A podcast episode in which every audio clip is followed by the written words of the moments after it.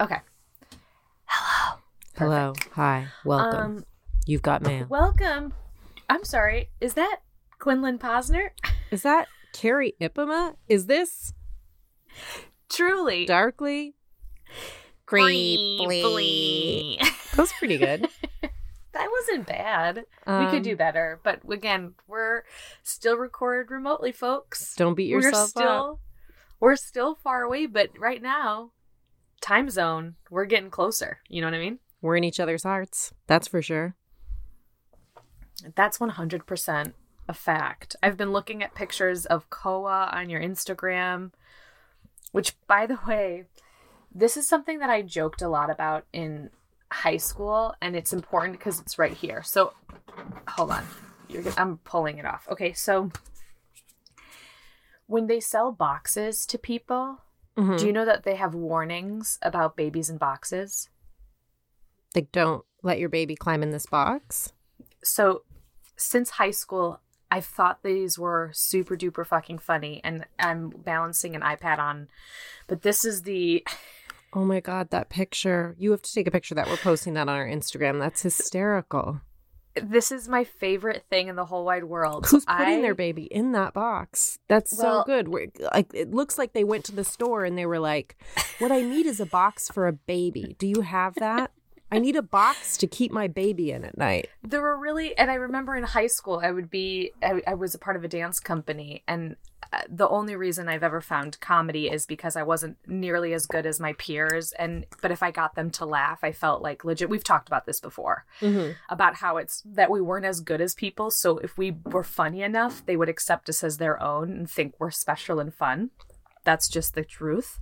Um, but I would do PSAs and be like, Do you worry about your baby in a box? Well, please don't put babies in boxes. And I remember really just hamming it up for folks about babies in boxes because these are on every fucking See, and I don't think they're a good idea because, frankly, um, I've never considered putting a baby in a box till I saw that picture, and then I was like, "That looks so cute." A baby in a box? That looks cute. Like a baby in a Tupperware, I- especially where you could see through the Tupperware and wave to the baby.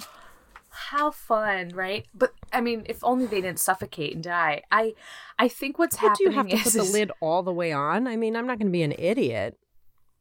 well I'm just trying to throw a Tupperware happening- baby party. Truly?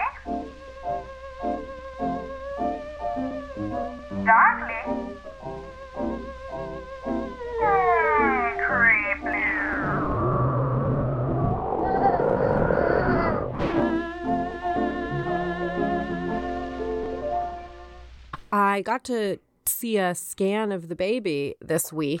Um, it's called a nuchal translucency scan, where they they're basically doing it to measure the baby's body and make sure it's the right size for how far along you are. Uh, including they do a measurement of the. It's really crazy, actually. The baby between weeks 11 and 13, their skin is still translucent enough that they can measure the liquid in their neck, which they like to do because they if there's too much of it, it points to like perhaps downs or something. So, but if you pass like that window of time, the skin is too thick then for them to actually measure the fluid. They can't see into the baby's neck anymore. wow Um, so I went and had that done uh at Methodist in Brooklyn and it was cool. It was cool to go to the hospital actually. I was totally freaked at the beginning, but like since people aren't taking the subway and we don't have a car, I had to walk an hour to the hospital and that first of all was pretty rad cuz it was like a walk through the park literally.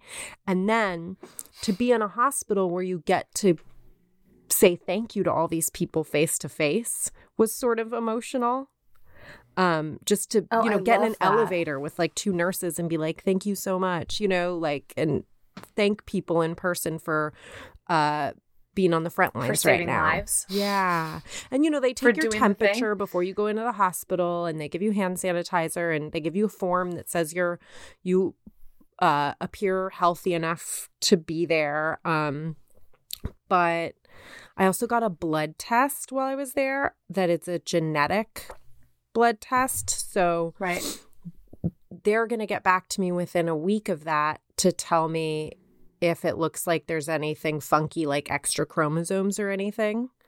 right Um And they also tell you the gender when they get back to you because they can tell from the genetic blood test. Whoa, are you? So you guys are finding out? I would never wait. I can't. I'm so. I would. you would I- wait?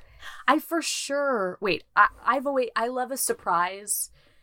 Yeah, I think I would wait. See, to me, the day that you give birth is so um strange and unsure and there's so many like am i gonna have to go in for a c-section is that like what's gonna there's so many unknowns that day that going into Mhm. it with any extra unknowns is just unappealing to me um i just am like whatever i can be prepared for i want to be prepared for so tell me what's up I mean, I think that's fair. I don't know. I think. i want to be able to know. tell koa too i want to be able to I mean, I think. I mean, I think every po- poison is different, right? Like no one. no Kerry everyone's the same Haven't you heard? We're all the same. didn't you hear It's all Greek to me. Didn't you hear? Hear the good news. We're all the same. Um, this I, I wonder. I mean, listen. I fully expect myself to change my mind. Like anything I say in this closet right now is the truth at this day, at this hour, at this time. I understand I can change my opinions here and thereafter. However, I feel like if you have, I don't want to start gendering the baby from the beginning. I well, that's why you lie to all your friends about which gender it is. And see how they treat the baby. And you do that through uh, the baby's first year, I believe. That's the tradition. Actually, it's funny. We never cut Koa's hair, as you know, and so it's Yeah. luxurious. Well, because he doesn't like it. You you just like I don't. I'm not putting my baby through pain. Well, There's he no also way. he doesn't. I don't know. I think he looks like a cool surfer. So I, anyway, I've left it alone for the most part, and as a result, ever since he was little, and we dress him a little bit effeminately, which is to just say, um, you dress him in clothes that you have. It's not effeminate. You just like Well, you have a- clothes. a lot of his hand me downs are female clothing. We, I think it's a little too far to put him in a dress without him wanting to be in one or being old enough to vocalize that's what he wants. But certainly he'll put on like a pink pair of corduroys and like a shirt with a purple sparkle cat on it because he, you know, like we have that and he likes it and it's fine. Because he's two. But as a result, every time we go to a playground or anything, people are always like, your daughter, your daughter, your daughter. And I never correct them. Mm. Hopefully, none of those people will end up being close to me in the future or friends because that will be a conversation we will then need to have eventually. but if other parents are talking to Koa like he's a girl or to me like he's a girl, I don't correct it because I'm sort of fascinated by it. And they've done studies where when people were left in rooms alone with babies and thought it was a specific type of gender, they spoke to it in a specifically gendered way. And so I think uh, it's kind of cool that right now people don't know if Koa is a boy or a girl, and he, so he gets um, the benefit of having both kinds of gendered feedback. Yeah. So yeah, we're talking to him about there's a baby coming. Uh, so it'd be nice to say if it's going to be a sister or brother, and maybe that's antiquated at this point for me to say, but uh, I want to have more words to talk to him about it right now, and You knew Koa was a boy. I remember because there was a distinct conversation about you growing a penis inside you, which is really trippy. mm, But yeah, I mean, I don't think it's. I guess what I'm saying is my preference is I think I'd want to be surprised. And I think the gender conversation is just further proof for me to like, you know, not proof, but further justification. But I think the really the element of surprise for me is the most exciting. if I could go Don't- in and they would tell me what my kid's going to be when they're a grown up and where they're going to go to school, I'd be like, yeah, I guess I, I want to know. like, I'm It's not like- good with surprises. It's how I feel about scary movies. Yeah. I the only way I will watch a scary movie is if I go and I read spoilers and then I can watch it. I can tolerate knowing what happens. I mean, I've definitely done that without when I watched Hereditary. Did not know what was coming. Did not see. I that was scary. So but- scary. It was so scary. But I don't watch enough scary movies to know where that falls on the fear factor scale. Like I think one of the scariest movies is Jaws.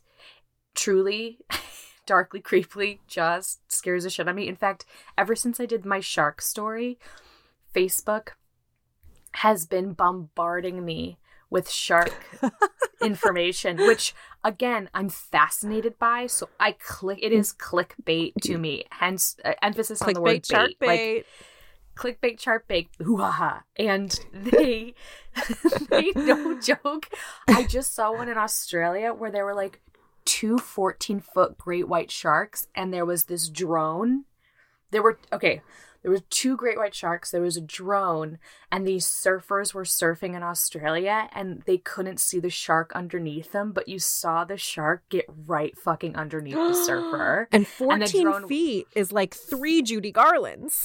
it's like three Judy Garlands, and they're like, and they the drone goes, get out of the water, and so they fucking swam, swam, swam quick. Another one was a woman was kayaking, and a drone saw a hammerhead shark come right up to her.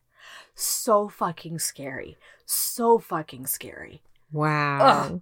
And That one of them, scary. there's this ironbound is a name of a shark that they tagged for to see their migration patterns it's an 899 pound 14 foot great white shark and they found it like around 100 yards off the new jersey coast recently Holy shit. So like we're not alone these gray white sharks are in new york they're saying pandemic i don't give a fuck They're Come probably the in water. space too. do you think they're in space Yeah, that's probably who we're talking to when we get those weird radio signals. Sharks. um speaking of being scared of things, I'm about to scare the shit out of you with this story. Ugh. Like in a way where honestly, I have never done a story to date where I have all I wrote at the top of this in my notes is trigger warning. Where I'm like, I need to give a trigger warning before doing this story. It's that scary. It's that dark. We have a show called Truly Darkly Creepily, and this is the story that's like doing you in. This is it. Well, yeah, it's really scary. And it's uh, Holy shit! it's scary and it's also um some of the details i'm going to go into are a little bit graphic. So i i just did want to say at the beginning if Okay. you have found this podcast in the past to be just scary enough but maybe you didn't want it any scarier this might be a story for you to skip and then come in halfway through the episode and listen to Kerry. Um, so I got my my information from Wikipedia, all that's interesting, biography.com, Murderpedia. Specifically, um, Murderpedia had a bunch of articles, and the one that was so great was um, Grizzly Gainesville by Fiona Shaw. No, Fiona Shaw. Listen, I'm I mean- watching. I watched wait. Killing Eve last night. Fiona Steele and the Herald Tribune. This is the story of the Gainesville Ripper. Do you know anything about that? Um, what I know about Gainesville.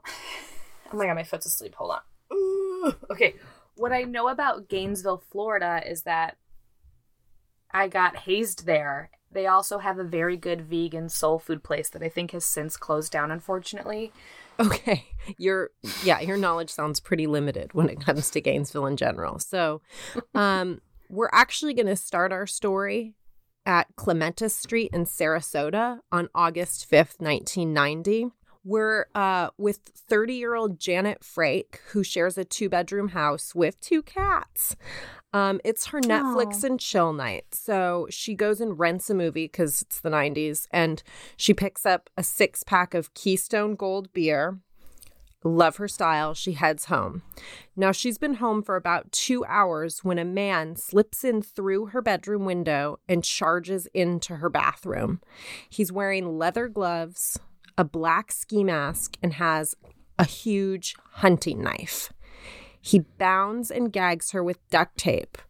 And she says, At first, I didn't think it was real. I thought somebody was playing a joke on me. But there was so much rage in him, so much anger.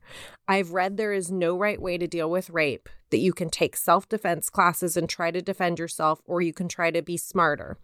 Well, there was no way I was going to beat this guy. I was tied up and he locked all the doors, so I decided to stay as calm as I could. Uh, Can I just say, every time you tell a story and you give feedback from the victim as you're communicating it, I breathe a sigh of relief. I'm always like, okay, they're alive. yeah, spoiler. time Mhm. this person said, I'm like, Oh thank God.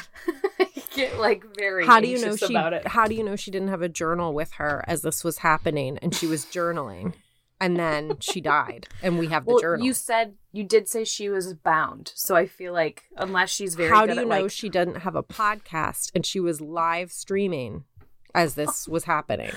Wait, that's so dork sided. I don't like that. I'm just trying to keep, no, I'm just trying to I want you to keep an open mind. That's all I'm saying. so the man does end up raping her and he says to her that he plans to do it all night. So she takes this crazy tact with him and you know what she says to him? I have some cold beer in the fridge. Do you want to take a break from raping me to have a beer? And something totally shifts in him where he Mm. goes from totally scary, crazy, cuckoo to being really calm and relaxed around her and stops being so combative. After this, he's like, Why don't you go take a shower? She goes and takes a shower and grabs a towel to wipe herself to hopefully capture some of the DNA samples. And then she throws the towel behind the toilet to hide it and takes the shower. She also goes and gets him a beer and pours it in a glass, hoping again that he'll leave fingerprints or something. This is so smart of her. I just like I'm always so impressed when people do that. When uh, she had the wherewithal to be like, I need to help my future self find this person. Right. Ugh. He is super relaxed around her at this point and sets his knife in her lap, which I think was like a power play move of testing her. And she just says, Mhm. Take it away. Then he asks her, Can he take off his mask? And she's like, No, you can't take off your mask. And because she's like, If once I see his face, he might then realize there's more motivation to kill me. So she's like, No, you can't take off your oh. mask. And he says to her, You would really like to date me if the circumstances were different. And he starts to talk to her about how hard his childhood was. And her tactic, again, is what she begins to do is kind of commiserate with him and say, Oh, my childhood was really hard too. And she starts lying and making up like bullshit stories about a hard childhood. She says, Mhm. I couldn't a- have asked for a better family and friends that I had growing up. And I'm telling you, I should have gotten an Oscar for that night. Because she's just trying to bond with him to Yeah. neutralize the situation. At about 1:30 in the morning, she's exhausted and she suggests to him that maybe it's time to leave. And he says to her, "Would you do me a favor? Would you give me 10 minutes before you call the cops?" And she's like, "Sure, no problem." And he leaves and he's never seen again. She does call the cops, but to no avail, really. They can't track him down. She does spend the next several months after her attack sleeping under her dining room table with a kitchen knife. So this Fucked Ugh. with her, obviously. I don't know how it wouldn't. Okay, we're going to jump to Gainesville now. And wait, where where did this happen? Sarasota. Sarasota. You said Sarasota. So we're going to jump to Gainesville. It's 4 p.m. on Sunday, August 26, 1990. Officer Ray Barber's shift is ending, and he gets a call on the radio that there's a mu- uh, loud music complaint. Then he gets another call that to assist a citizen. And he says those are two very routine calls. Um, and he's on his way home. So he's like, whatever, I'll just go by. He drives into a courtyard at the Williamsburg Village Apartments, and a maintenance man that works there meets him and says, The issue is, I have a couple of anxious parents here that they want me to open their daughter's apartment because they can't get her to answer the door. But I don't want to open the apartment because I don't really know the legal risks of if she is home and I'm forcing an entry to the home. So I wanted to call the cops to make sure you were present during it. Mhm. So Barber, the cop, talks to Frank and Patricia Powell, and they're like, Our daughter lives here, Christina. She's 17 years old. She hasn't been seen since Friday, and it's Sunday. And she knew that we were driving to see her and that we were driving all the way from Jacksonville that morning. So it's weird she's not answering the door. Also, her car is here. We see her car. We called her roommate's parents to see what was up. And she lives with this girl, Sonja Larson, who's also 17. And her parents said that Sonia was supposed to call home that day and didn't. So we have these two girls that were supposed to be heard from that aren't being heard from. They open the door to the apartment, and what they come to discover is that both women have been murdered. A man had Ugh. broken in and found Powell asleep on the downstairs couch. He stood over her for a minute, but he doesn't wake her up, and instead he goes to the upstairs bedroom where he sees Larson also sleeping. He murders Larson. He tapes her mouth shut and stabs her to death, and she dies while sort of fending him off. He then goes back downstairs, tapes Powell's mouth shut, bounds her wrists behind her back, threatens her with a knife, cuts all her clothes off, and rapes her. Then he puts her face down on the floor and he stabs her five times in the back. Ah, After God. this horrible, gruesome scene unfolds, he then poses their bodies in sexually provocative positions. Not only that, but Powell, uh, Christina Powell's nipples were cut off after she died. Oh my God. Oh, that's awful. He takes a shower at their apartment, which I, I find details like that disturbing because it points to a lack of panic in the person committing the crime and a sort Mm. of um, arrogance of Right. I have the time to now take a shower in your home while these bodies are here. Well, also, it for me, it feels like such a. I mean, it's uh, it, just the invasion of privacy that this person felt comfortable enough in this home that was not his Mm-hmm. after he killed and his victims. It's just like the per that the person made themselves even comfortable is just nauseating to me. So Barber calls for backup. They arrive. Obviously, the media fucking arrives. And all the police are sort of saying publicly is yes, two women were murdered sometime between 11:30 p.m. on August 23rd and 4 p.m. on August 26th. So huge fucking window. Before the papers can print anything, there's just gossip.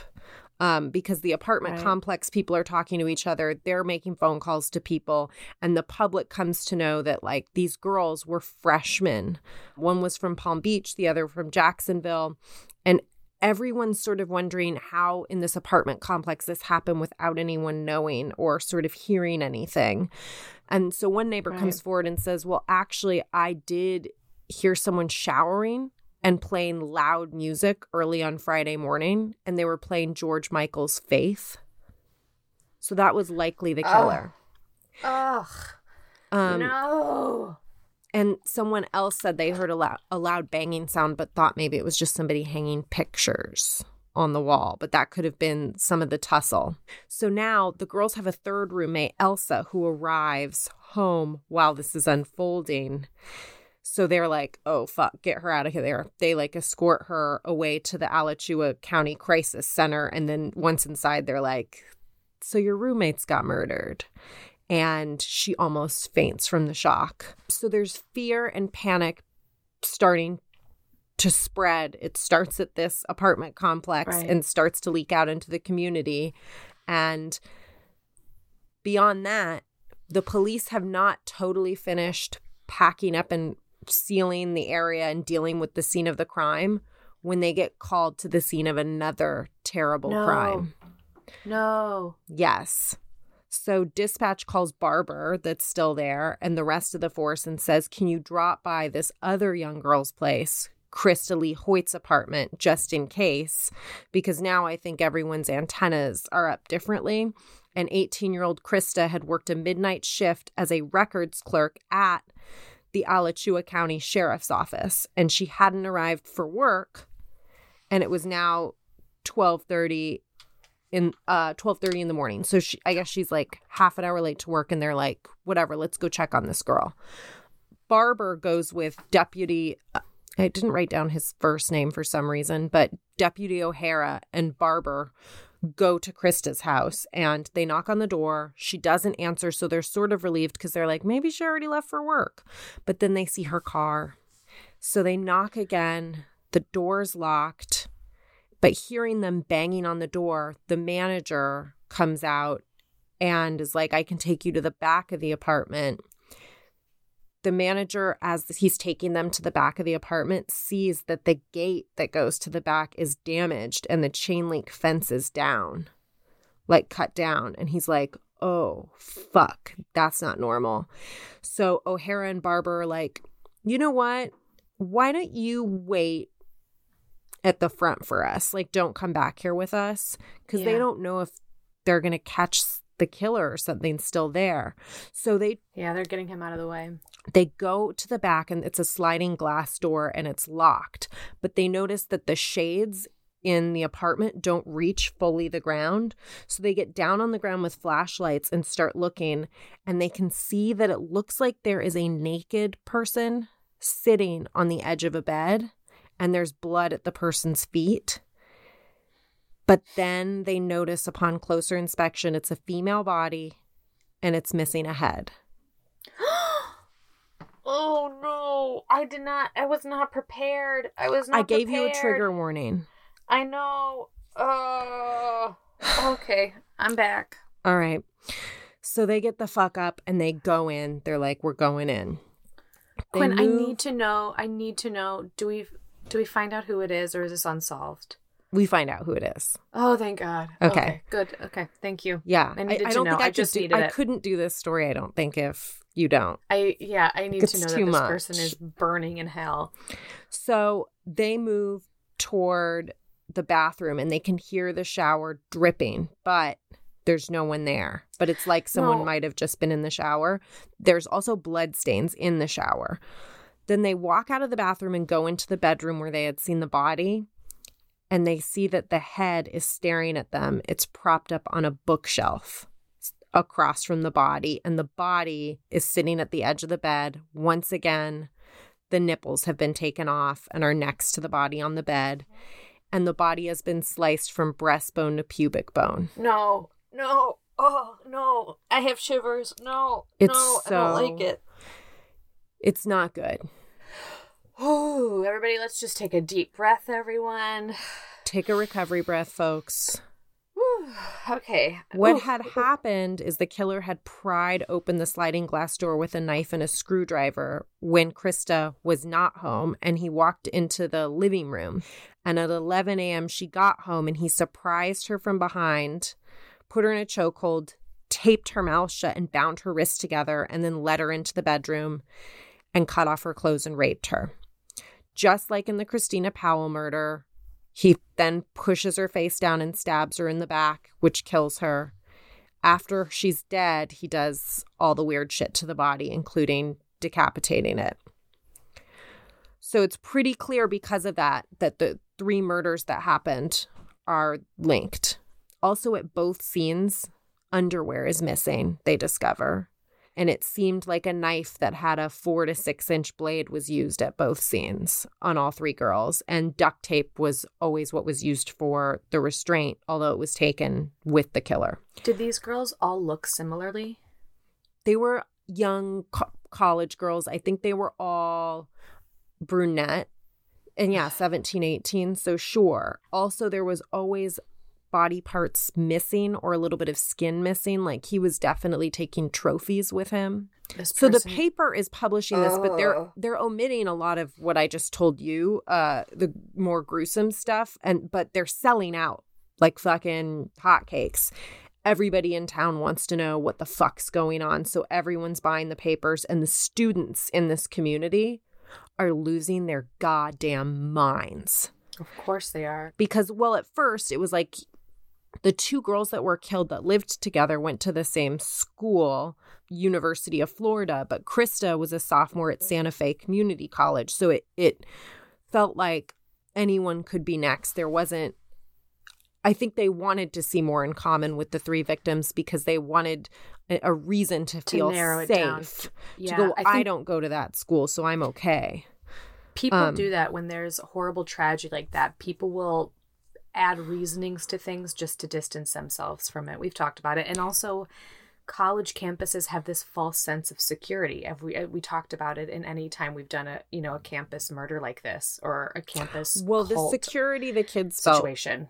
was a hundred percent out the fucking window. Mhm. They what they end up doing is they hold a press conference that Monday. Um, the Alachua County Sheriff's Office and the Gainesville Police Department right away are like, we got to combine. Let's do a combined task force. They hold this press conference, and the police are like trying to reassure the public, but the facts are the facts, which are these three women were murdered in their homes, and no one knows fucking why, and they haven't found the person that did it. So, as a result, the Gainesville phone lines are jammed with students calling home to tell their parents that they're okay, with parents trying to reach their kids and make sure they're okay. And Mm. the kids start um, basically having these really big slumber parties where people are sleeping with 10, 12 people in the same tiny apartments because safety in numbers and no one wants to be alone and no one even feels safe with just a roommate around anymore.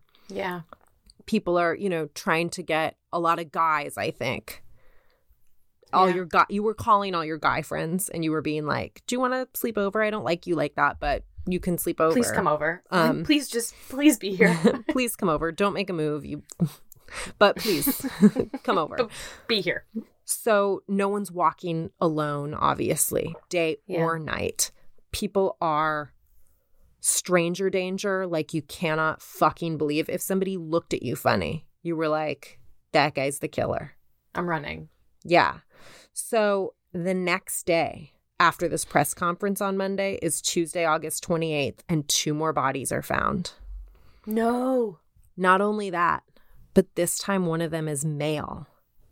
No. So it throws a whole nother oh. It you know what? It really could happen. Now you have to turn to all your male friends and be like, go back to your place. I don't want to hook you. up with you and I don't even want you to sleep on my floor anymore. Beat it. Um, because it's not women he's going after anymore. So no one felt secure.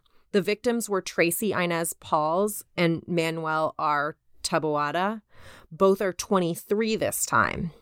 And these two have been friends since high school and they share a two bedroom at the Gatorwood Apartments. One of Manny's friends, Tommy Carroll, came to their place at 7 a.m. to check in on them because a mutual friend had called him and said, I'm worried I can't get a hold of them. Can you go check on them? No one answers. He gets a maintenance guy to open the apartment. And I just have to say at this point, these poor fucking maintenance guys and managers of apartment complexes, because every time they were involved and they did not sign up for this. So they open the door. This is kind of crazy. They open the door to the apartment, and Tracy's right there in the hallway, naked, No. bloody. There's No. a towel under her hips. Her hair's wet. And sitting on the floor, pretty close to her, is a dark colored bag, like duffely bag. And they're like, fuck. And they slam the door. Like they open it and see that. And they're like, oh shit. And they slam the door and lock it. And they go call the police and they come back five minutes later. When they come back five fucking minutes later, The the, door gone? is unlocked and the bag is gone. How fucking Oh, fuck. nuts is that? Does that destroy you? I mean, can you imagine? The killer Okay. was fucking the f- killer was fucking there. there. The killer was there, and their reaction probably saved their lives. Well, not only that, but these bodies were not mutilated. Right. Probably because he it seems was there's interrupted. a pattern where he rapes and kills and only uh post-mortem does he then feel like he has the time to fuck with the body um and do weird shit and he almost got caught so he didn't get to do his weird shit on the body so there's so they know this killer has a duffel.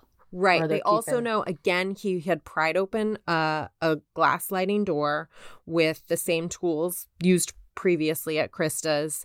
He'd found Manuel asleep in one of the bedrooms and had a struggle, but with him. Maybe he didn't expect there to be a guy there. I don't know. But he ends up killing Manuel. Tracy hears the kerfuffle and fucking runs down the hall and goes into the bedroom, sees what's going on, and is like, fuck, runs back to her, room and tries to barricade the door. But the killer smashes the door in anyway and does his huge, cuts off her clothing, rapes her, and stabs her three times in the back. They said it looked like he was gonna like starting to pose her body, like doing initial things, but it Was interrupted. that's what it looks like. Oh, Quinn, I hate this story. So now we're at five murders, and the police are getting about a billion phone calls a minute with everybody saying any shit they've seen that's weird Right. and funky. So obviously now they have to wade through all the shit, which it's Yeah. hard. It's hard for me to know what to make of that in the sense that it is a- situation where if you see something, say something. It absolutely is. There's too many times when people don't say a thing, and it's what could help someone It's else. But in this Yeah. case, everyone that ever saw anything is saying something. So Well, I mean, I'm a big fan of Law and Order SVU, and they're always like, "Oh God, a tip line." Now the people are gonna come out and dro like that's a common practice. I don't think. I think what's crazy is is there's there's absolutely no. They have no leads at this point, right? Because there's there- Well, there's- so what is happens is they're getting these phone calls, and one name in particular sort of stands out to them because they get more than one call about the same name, where they're like it's a few people calling, and the name is Edward Lewis Humphrey. He lived at the same apartments as Tracy and Manuel. And the manager of that apartment complex is the person that calls and says, I actually had to ask this guy to leave because he had a big fight with his roommates. And when I talked to his roommates, they were like, this guy is super fucking weird and he walks in his sleep. And when the manager goes to tell the guy, like, Edward, you gotta beat it, the guy throws a chair at him. So he seems unhinged, right? Mhm. Um, and he had lived on the opposite um, apartment block, and he would go into people's apartments uninvited, and then like people got freaked out and locked the doors, and he would peep at them through their curtains. So a lot of people are Oh. like, "There's this weirdo, there's this weirdo," and it's Edward over and over again. And then when they start to look into him, he kind of has a violent track record where once he tried to get into like a fraternity party and pulled a knife when they told him to leave. Um also and trigger warning here, this is really bad behavior. Get ready. He punched his grandma. Can you imagine? Who is this guy? Who punches a grandma? Who the fuck dares punch their fucking grandma? Edward, I don't know your grandma, but I don't think she deserved to get punched. I don't like you. I don't like you, Edward. No, no, nothing to like. So he's questioned extensively for 24 hours. The media right away has- headlines him as the number one suspect, and the police don't say anything to refute that. Um, so they end up getting Well, the a- police are probably thrilled that people are thinking that they're doing their job safe. correctly and feeling safe. Like they're managing the people's expectation. Ay, ay, ay, ay, ay. So they get a warrant to search his shit, like his apartment, his car. They don't find anything. Um, and they, tale as old as time, they put a ton of their energy into this guy Is he- because ten- they're basically I he's not it, right? He's no, not it. he's not it. And here's the thing I think they're, it's like, you know, the secret. Yeah. It's like they're trying to, the secret this, where they're like, if we believe that this guy did it hard enough and we put all our energy into he did it, then maybe he'll have done it. And that doesn't, you can't, the secret um solve a crime. Crime, murder. It doesn't work. Do you think the secret is a part of the police like training? Yes, I think that they're like, if you can't find who the killer is, manifest it. Manifest, Manifest it, it. baby. Manifest destiny, honey. Yes. Manifest murder. Yes. Manifest murder. Manifest crime solving. So, do you want to know who did it? Absolutely. I want this guy to rot in hell. Okay, Danny Rolling is the guy that did it. Okay. Fuck Danny. Let Fuck me tell you about Danny. Claudia married James Rolling in 1953 when she was 19, and they get married in Georgia, and she gets pregnant with little Danny about two weeks into the marriage. Um, while she's pregnant, her husband James is, you know, just beating her every now and then because that's his thing. and she leaves him because she's not a fan and moves into her parents' home in Shreveport, but he fucking follows her there and convinces her to stay with him. Oh. Um, he gets a job as a police officer, which makes me feel really safe. Fuck. Yeah. Danny Rollins was born in May 1954. And James just wants a super honest relationship with his son, like from the beginning. So he's really good about telling Danny right away, you're unwanted. And I don't love you, and stuff like that. And he basically manages holding off from beating Danny until the ripe age of about six months or so when Danny starts crawling. And he would do the same kind of crawl Koa did, where instead of traditional crawling, he would like pull himself along his butt with one leg. Have you ever seen Yeah. babies that do Yeah. that? Well, for Yeah. some reason, that like really rubs James the wrong way. He doesn't think it's cute. So he starts grabbing him by the leg and pulling him across floors so hard that the kid is like bouncing down the hall. So we don't like James. When ah. Danny's Ugh. one and he's learning how to eat and stuff, his dad beats him for not chewing properly. Like anything that sets James off, which, you Is know, everything. is well, babies set you off all the time. They don't do anything right. That they're babies. So And by the he's way, like, "You're he- doing that wrong again. I'm gonna beat Is this James little a baby." police? Is James a police officer this entire time? Yeah, You know, I. I uh, are you surprised by that? I feel like that's somehow that made perfect sense to me. You know, just because it makes perfect sense, it doesn't make me any less sad and angry at the state of the world. Okay, I'll give you that. Pointed. He likes to lord his power and his control over other people, so it makes perfect sense to me. If he needs to do weird flex with a one-year-old, like I'm just what not is he going to do with the? Ugh. Um, so Claudia, of course, is continuing to get beat up as well, and she's always trying to leave, and it's always not sticking. She ends up actually having another child by James, a little boy named Kevin. As you can imagine, in this household, it's not really a case of the more the merrier. So it's uh not a happy home. Danny actually, when he is little, like third grade age, he starts missing school a lot because he's always sick. And so he ends up failing third grade, which launches his dad into even more uh, violence. It's just a horrible home to be in. Claudia ends up having a nervous breakdown. Uh, two years pass after that, and at age 11, Danny Rolling picks up music to sort of cope with his situation at home. He starts playing the guitar, he starts singing hymns, but then his mom ends up slitting her wrists. She doesn't die, but she gets committed to a hospital. And so hymns are no longer really like cutting it as far as a coping mechanism. So that's about when Danny turns to drugs and alcohol to cope. And again, he's 11 years old. At eleven, Yeah. At 11 and he's like I'm just going to get drunk. And you I'm so cannot blame him for that. This- it's hard. I don't want to feel bad for Danny right now because he's a monster. Uh, I hate well, this, this, is a little bit ma- the making of a monster. So, as a teen, he is arrested several times for robberies, and at 14, he gets caught spying on one of the girls that lives in the neighborhood. So, he's behavioral stuff left and right, and he also just wants to get the fuck away from his family. So, he ends up enlisting, and the Mhm. Navy's like, pass. So, he joins the Air Force. Um, and he gets discharged from the Air Force because of drug use. I read that he took acid more than a hundred times. And I gotta say, dear readers, I'm pretty certain that you're supposed to stop after like 82 or 83. We all know that.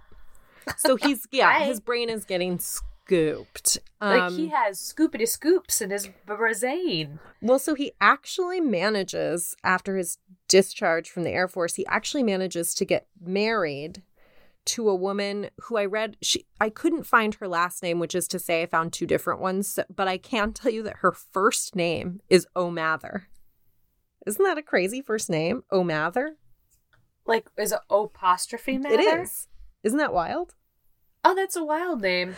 But you're an like, idea oh, for a baby name, perhaps for you. Just an idea. O'Mather. Well, so you kind of are like, oh, he got married. Is there hope? There's not. Uh, he keeps threatening to kill her. So she fucking bids him farewell after four years because that kind of shit's cute at the beginning, but after four years, it's like try a new approach. Enough. So he's you know what? 23. I'm just like really fascinated. Is this Nate? Like, is this guy nature v nurture? Like, that's how I'm. Like, it feels like a lot of nurture fucked, but maybe I, his dad was a psycho. He's I. Ugh. Got to be Sorry, a combo continue. pack. Got to be a combos. Gotta be a combo. Gotta be a that pretzel cheddar combo. You know. I do. So he's 23 when O'Mather leaves him. They also they have a daughter. O'Mather and the daughter beat it. Then later that same year, he accidentally kills someone in a car accident. So he's having a really bad year. Sounds like a bad life, but yeah. Yes, it's a really bad life. And, you know, like all children um, and young men, Danny grows into an adult. That's how that goes. And and he's doing whatever, petty crime, theft, all through the 70s, 80s. He's in and out of the prison system. Louisiana, Mississippi, Georgia, Alabama. So, you know, he's getting to travel, which sounds nice. Um, at one point, he works as a waiter at Pancho's restaur- restaurant in Shreveport, and he loses his job there. And that pisses him off. And let's just say that right after that happened, the bodies of three victims were found in a Shreveport home. A 24 year old, Julie Grissom, her father, Tom, and her nephew, eight year old Sean, are all found dead. And Julia's corpse was left in a sexual position. And she was also stabbed to death and had bite marks on her body. And in May of 1990, he attempts to kill his father during a family argument. His father does live through the ordeal, but loses an eye and an ear. Danny Rolling is like, after that, time for a change. So he goes through somebody's shit at their house that he breaks into and steals an identity with some stolen papers. Shred your shit, people. Shred your shit. He takes a bus to Sarasota, Florida, and he starts a new life as Michael Kennedy Jr. What a name. What He's a a, name. Kennedy. He's a Kennedy baby. Good choice, Rolling. Good choice. In July of 1990, he's in Sarasota and he's there a couple months. Then he goes to Gainesville. So in August, he sort of sets up like camp, literally. Like I think he's living in a in the woods at like a campsite, essentially. And from there, he is committing murders. And he also he robs the First Union National Bank in Gainesville. And after doing that, he meets up with a drug dealer, Tony Danzy. Amazing name. Wait a minute. I know, I know. It's so good. There's a Tony Danzy. Hold me Not a closer, Danza, Tony folks. Danzy. They start to head back to his camp and they run into the cops. And Tony Danzy is pretty chill about it, but obviously Danny Rolling cannot be chill and runs. So the cops are like, What's this guy running about? They go to his campsite, they take all his shit and store it, and they find a thing of money, but it's all uh ink stained from the bank robbery. You know what I mean? Okay. You know when you Busted. steal a bunch of money and it like they put the ink They have bomb ink in it? pack. Yeah. Yeah. So they find a bunch of ink stained bills from the bank robbery. But now they're looking for him because they're like, that's the guy that robbed the bank. The next day, Rolling still needs his drugs. So he meets up with Tony Danzy. And he and Danzy's like, here's the thing. I'm a tattle on you.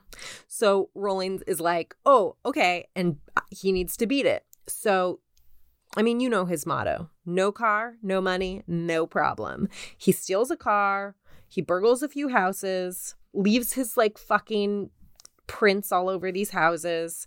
He's then almost caught when he tries to rob a convenience store, but he runs into the woods and he steals a different car to switch cars. And then he goes to rob a Winn Dixie supermarket, but he goes to rob it peak shopping hours on a Saturday afternoon. Bananas. So, a bookkeeper had left work there and was coming back to work, and there's a full store that he's robbing. So, when she gets to the door of the store, somebody just kind of turns to her and tells her what's up. So, she just leaves and calls the police as he can't keep track of everybody in the fucking supermarket. So, now picture like a very cinematic high speed chase situation where The cops arrive, but Rolling doesn't know. He leaves the market and he gets into the car, but the police pull out. So, but picture like, "Arr!"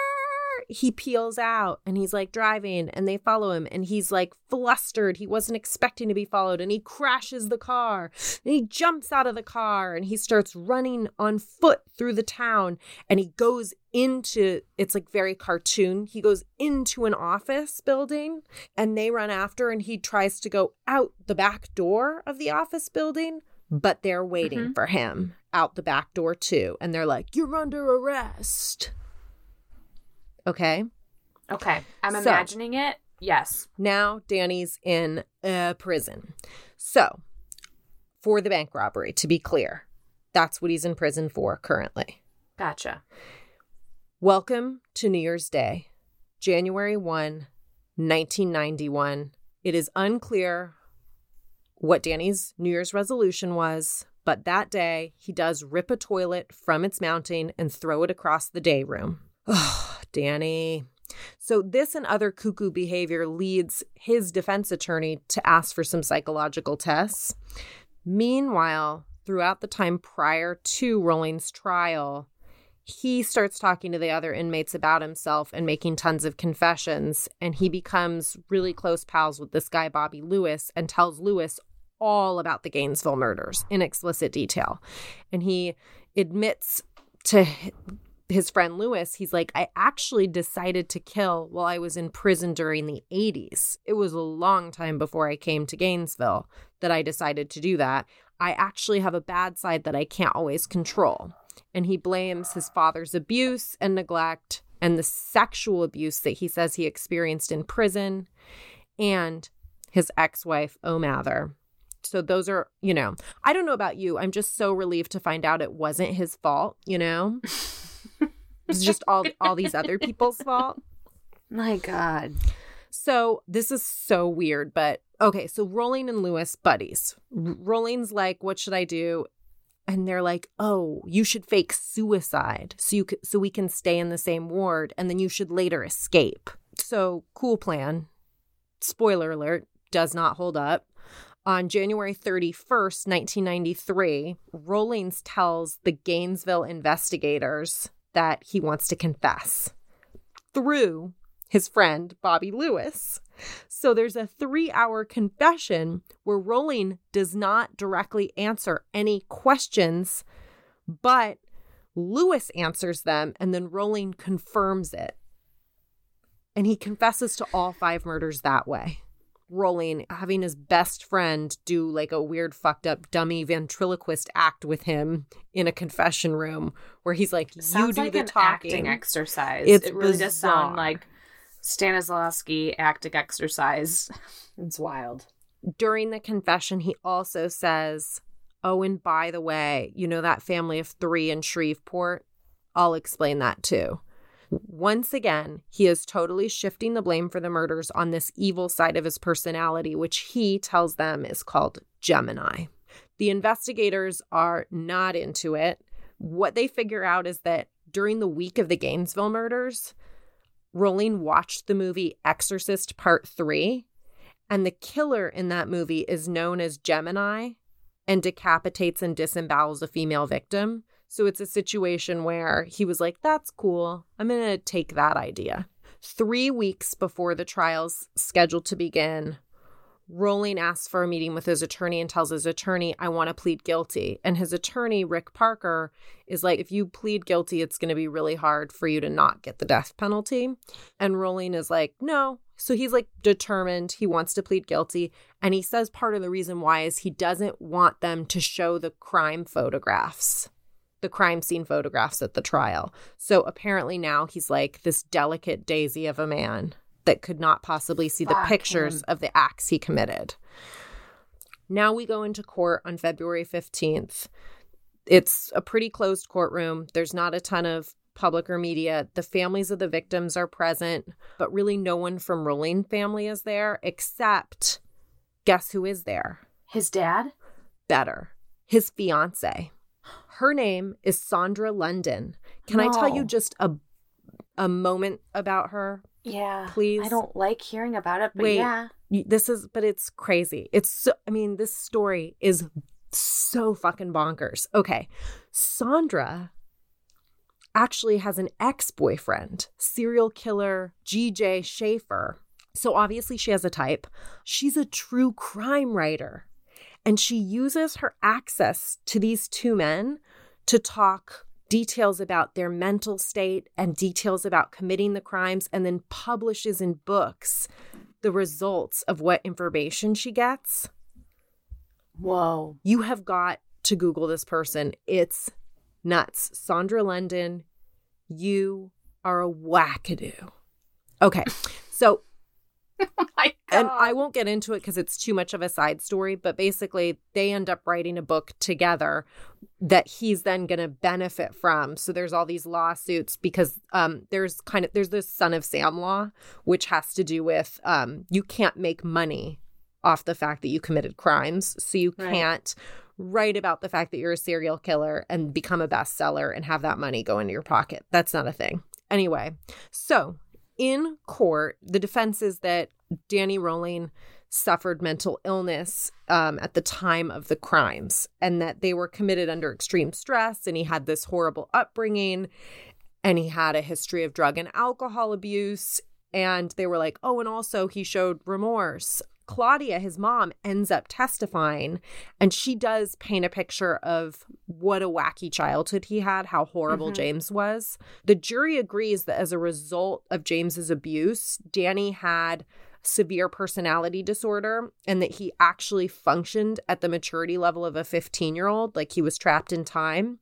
But they also were like dude you don't have multiple personality disorder that's not like you don't and you were definitely aware of the criminality of your actions at the time Yeah. of committing them so they're like we decide you should get the death penalty on all five Yeah. counts. That's our recommendation. The judge then has to review that and decide what he thinks. Um, the judge has to make a judgment. I know that a few episodes ago, dear readers, Right. Kerry taught us that investigators investigate. I'm here important. to explain to you that judges make judgments. And if you if you leave here with one piece of information today, it's that judges are supposed to judge. That's they Mhm. got to make that paycheck. So he confesses finally fully to the triple murder of the Grissom family in Shreveport. Also, at the, while he's fucking awaiting his fate. Um, and they know for sure it was him on all of this because he knew details that were not released. Is that correct? uh, it was 100% him, correct. Okay. Not only that, but remember when they took all his shit from his campsite? Yeah. They found some shit They found that links okay. him. So Did they yeah. find the trophies ever? I don't actually know. But the short of it is the judge gives him the death penalty. Yeah. So then he does like an appeal. Uh, the U.S. Supreme Court rejects it. And finally, he's executed by lethal injection on October 25th, 2006. You know, you're allowed to make any remarks you sort of want, and he doesn't make any remarks as far as remorse goes or have any messages to the family of his victims who were all there as witnesses. What he does do is sing a song to Sandra, his girlfriend, and he has a visit that day with his brother Kevin. So they're still, I guess, in touch. His last meal, Kerry. Ugh, I was gonna ask, but I also like didn't want to humanize him. But what is his last meal? I'm worried. Lobster tail. I share. Okay. butterfly shrimp, Okay. baked potato, Eh, boring use of potato, but continue. strawberry cheesecake, Okay. sweet tea. Hate him. I really from the hate south. him. So, so during the time, this is so crazy. During the time of his trial and sentencing, there's shit about him on television constantly. Obviously, Janet fucking Frake is home watching the TV and she's like, "Oh shit, that's 100% the guy that raped me." The police don't confirm that till 1996, but it totally adds up to like he was in Sarasota at the time. They also pull her evidence that cum towel and send it to the FBI for analysis, and it fucking confirms it. Isn't that wild? Wow. the fact that she was not killed is a miracle. Truly. And you'll remember she was like, Do you want a beer while you rape me? Uh, it was a very strange tactic she employed, but it was smart and it worked. wow. Holy shit. So that is an insane dark that's the story, story. Quinn. But I just want to, um, can I footnote it with one interesting fact? Absolutely. A man named Kevin Williamson was an aspiring writer in the 90s when the Gainesville Ripper murders uh, sort of catch his attention. And he uses this case to write a screenplay for a movie all about the murders of college students and the media frenzy that ensues because of it. And do you know what that fucking movie is? Wait a minute. Is it Scream? Yes! Scream was written about the Gainesville Ripper. No. Oh. Yes. Thank you for telling that story. I hope to never hear it again. And unfortunately, I'm going to have to edit this as well. So I'm going to have to listen to some. You're going to have to hear it one more time. I don't want to. I really don't want to. I'm also going to start over right now and just tell it again. Wait, So- I actually have to pee. Can I pee really quick? Yeah, please. Do I have permission? Do it.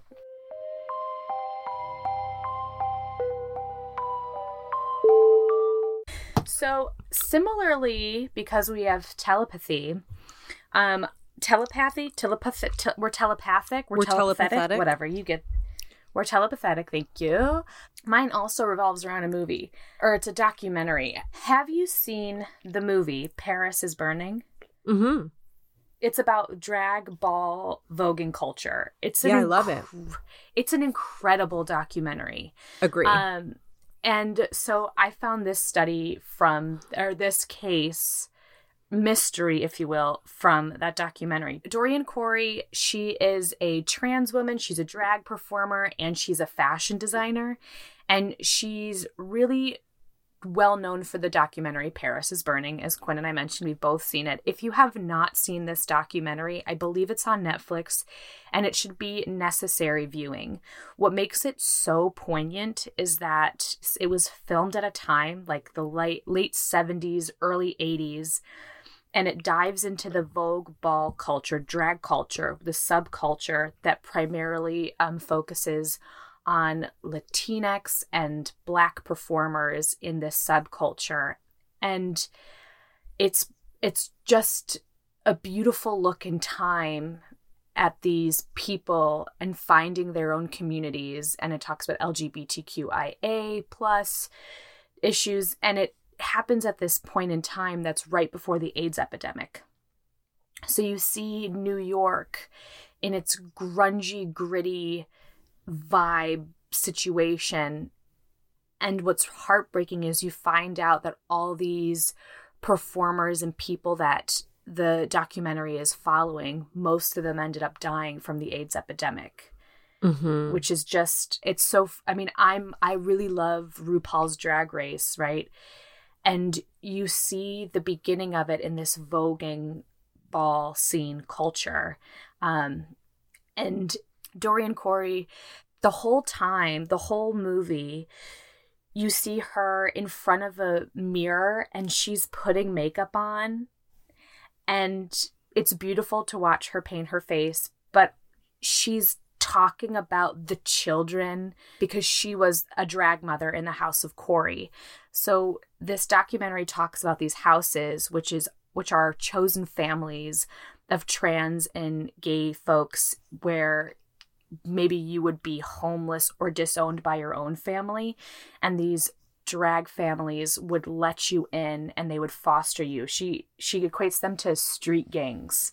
They're Mhm. drag street gangs and how they fight is in these balls where they have um, executive realness or voguing or pass there's just different categories. It's a fantastic movie. I can't recommend it enough. Dorian corey is putting on her makeup the whole time and she talks about the difference between a shade and a read and you know like one of her fa- one of my quotes and she goes that's not a read that's just a fact right? She's talking about what's shady and who can insult another and why who's got a good read it's just all the language that RuPaul has put into the mainstream. You see where it came from and you see us right now borrowing that culture where it came from this subculture of these balls. It's incredible. So Dorian Corey is born in 1937 in Buffalo, New York, and she performed in drag. And when she left for New York City, is when she transitioned fully.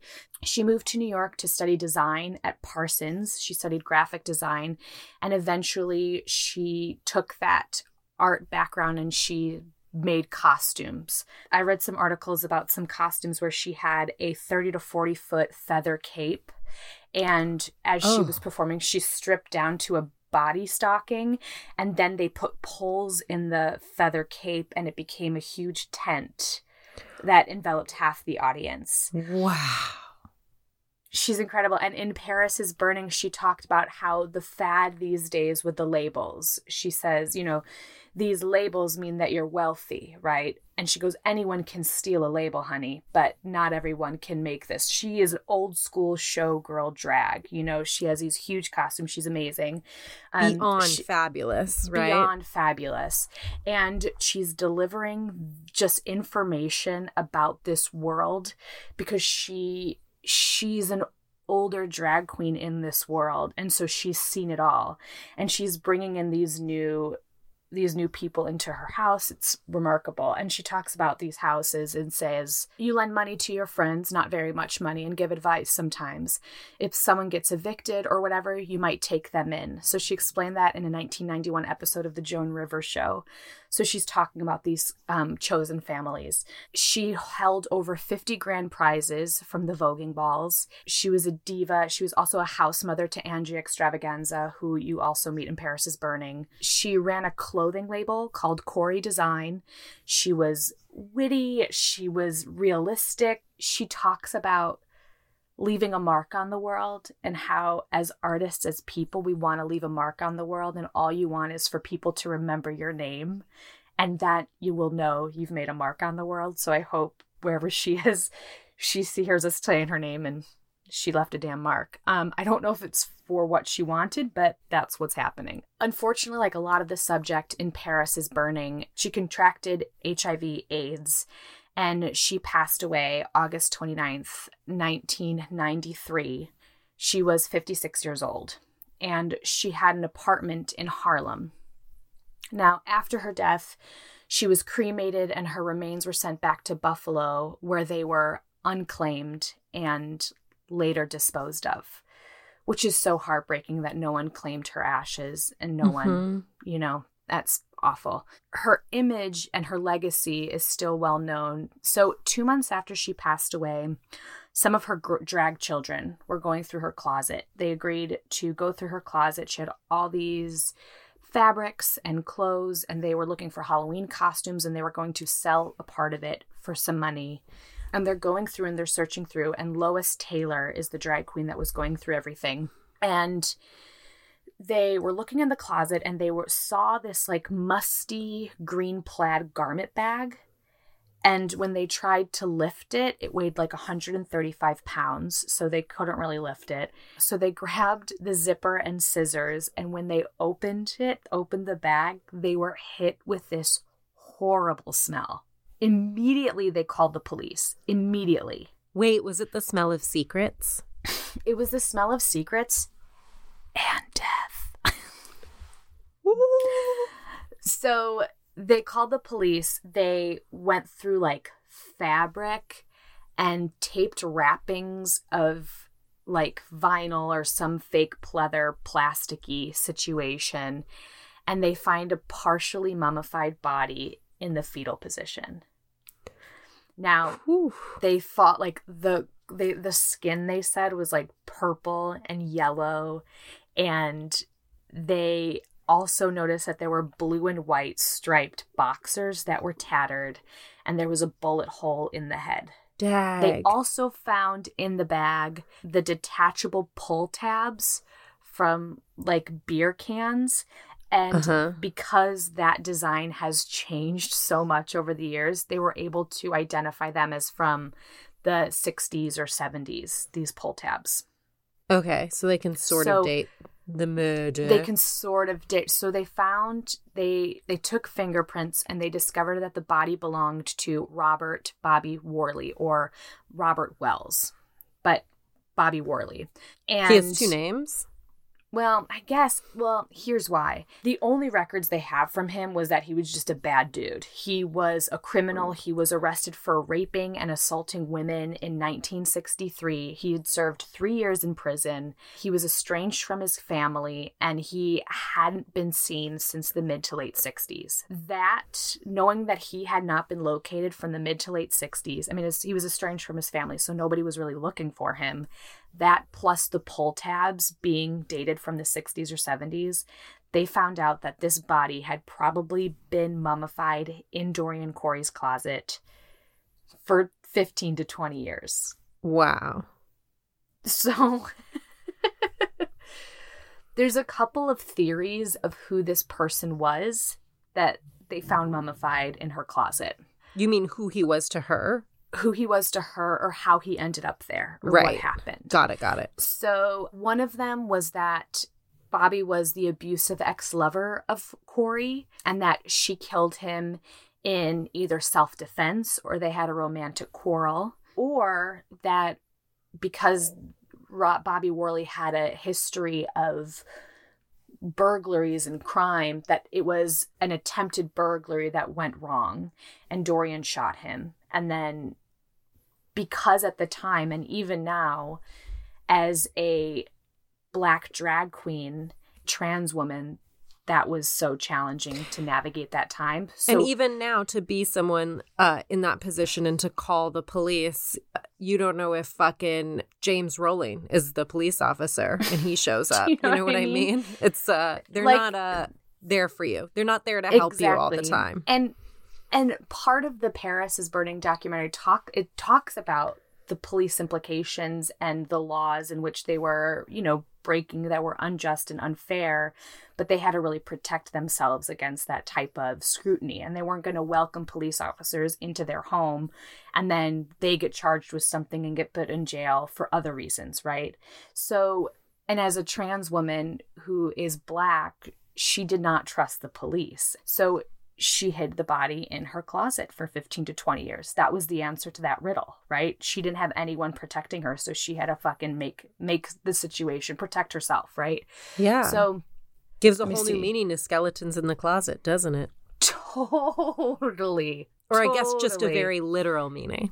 Right? Well, and she owned, for her protection, she owned a little 22. There also is a theory that she might have been protecting the real murderer, but again, she wouldn't have called the police. So in 1988, she moved apartments 10 blocks away or something. And so there's a theory that she moved into this apartment and found this body and just kept it there or because the idea that she moved the body from her old apartment to her new apartment is a little bit a little crazy it's a crazy notion that she was like Uh-huh. along with all the things she packed this garment bag and moved apparently there's also and a lot there's a lot of mystery around this because there's just not enough information because the person who is storing the body is dead and so there's no record but there is an idea that not an idea there is a theory that there was a note attached to a body that read this poor man broke into my home and was trying to rob me. But that you know and that theory does suggest the probability that she kept the body because as a black drag queen who lived in a poor dangerous area in the 60s or 70s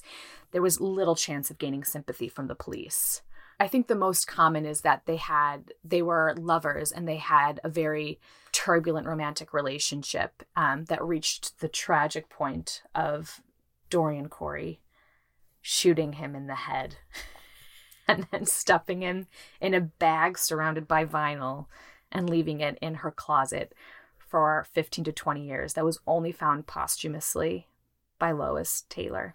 And that is the story of the mummified corpse in Dorian Corey's closet. Go watch Paris is Burning, y'all. Go watch Paris is Burning. Go watch Scream. Go watch Scream because listen, Skeet that- Ulrich is so go go go go go go gorgeous. I can't even. Do you remember him? Um, The boyfriend. well, it's funny you mention him in that right now because I'm currently watching River Riverdale. uh huh. I don't which, know what by that the way- is. You don't know what Riverdale is? Uh-uh. Oh my God, you are in for a treat. Riverdale is like a teen drama and it is so soap opera y. It is so schmaltzy. It is so like it jumps the shark fucking immediately. It's insane. And these teenagers have like rum empires and are fucking every episode. It is cuckoo bananas crazy. And Skeet Ulrich is in it. No. yes. Playing like a dad though, right? Like Yes, he's got to he be plays- old enough now. Is he Yes, still it- so fine? He apparently just left because he was bored creatively with the role. And I'm like, listen, home fry, like, this is a teenage drama. I Yeah. truly was in love with him when that movie came out. Really? I felt Scream was hard for me to the watch. feelings. It was it was hard to watch. Not only was it so fun for me to watch, but I watched it so many times growing up and I had the soundtrack. You had the soundtrack to Scream? I had the CD disc of the soundtrack What to is Scream. wrong with you? You're such a weirdo. I I'm not going to apologize. It's a really good In the soundtrack. best way. Um, What's on the soundtrack? I like to see. I listen to like Up soundtrack. That's a good soundtrack. right. Yeah. When Brianna and I watched Scream, though, for the first time, we watched it with my mom. And after watching it, we were so scared that night that my mom was going to try to scare us that we slept together in my room with the door locked because we were just convinced that, like, my mom was going to go buy that mask that night just to terrorize us. She didn't. Quinn, to her do you credit. want to talk about this right now? I mean, I this think sounds like are. some. This sounds like some deep seated shit. That's terrifying. and you wonder why I am the way I am. I also I think we should thank our Patreon subscribers. Ugh, you guys. You guys, We love is you so, so, much. we love you so much. Guys, we love doing this podcast. We're going to keep doing it. We're happy to do it. Um, it brings us such joy, but also we would love to do it and break even on doing it instead of pay money to do it. And um, the way to do that is well, there's two ways we could do that. We could get enough people that listen that one day we could be talking to you about SimpliSafe. But then when you listen to the podcast, you'll have to also listen to us talk about SimpliSafe. So I think the better way is for Just- you to become a yeah. Patreon subscriber. no, no, no. the um, best way is for all of that to happen. And you know what, actually, Kerry? well, yeah, that would be great. If you don't want to become a Patreon subscriber, just get like 10 more people to listen to this show. How about that? That's Oh, what and here's another do, thing. folks. Kerry, I was thinking about it, and maybe we could offer something really cool to our Patreon subscribers, like Oh, secret. tell me. well, I was thinking we could release like like one short episode a month or something like that. Oh, that that's a good idea. they, but they only they would have access to. That could be. We'll have a talk about it and let you guys know. And again, I just want to say as a PSA, don't put babies Don't in boxes. babies in boxes. Just I think skip it's it. Let's leave them with that. I think I think there's no other way to but to leave them. By the way, what's for lunch today? What are you making for lunch? Stop making me make lunch all the time. I'm not making anything for lunch. If somebody wants lunch, they should make it themselves and fuck them. Dear readers, we love you. Don't put a baby in a box.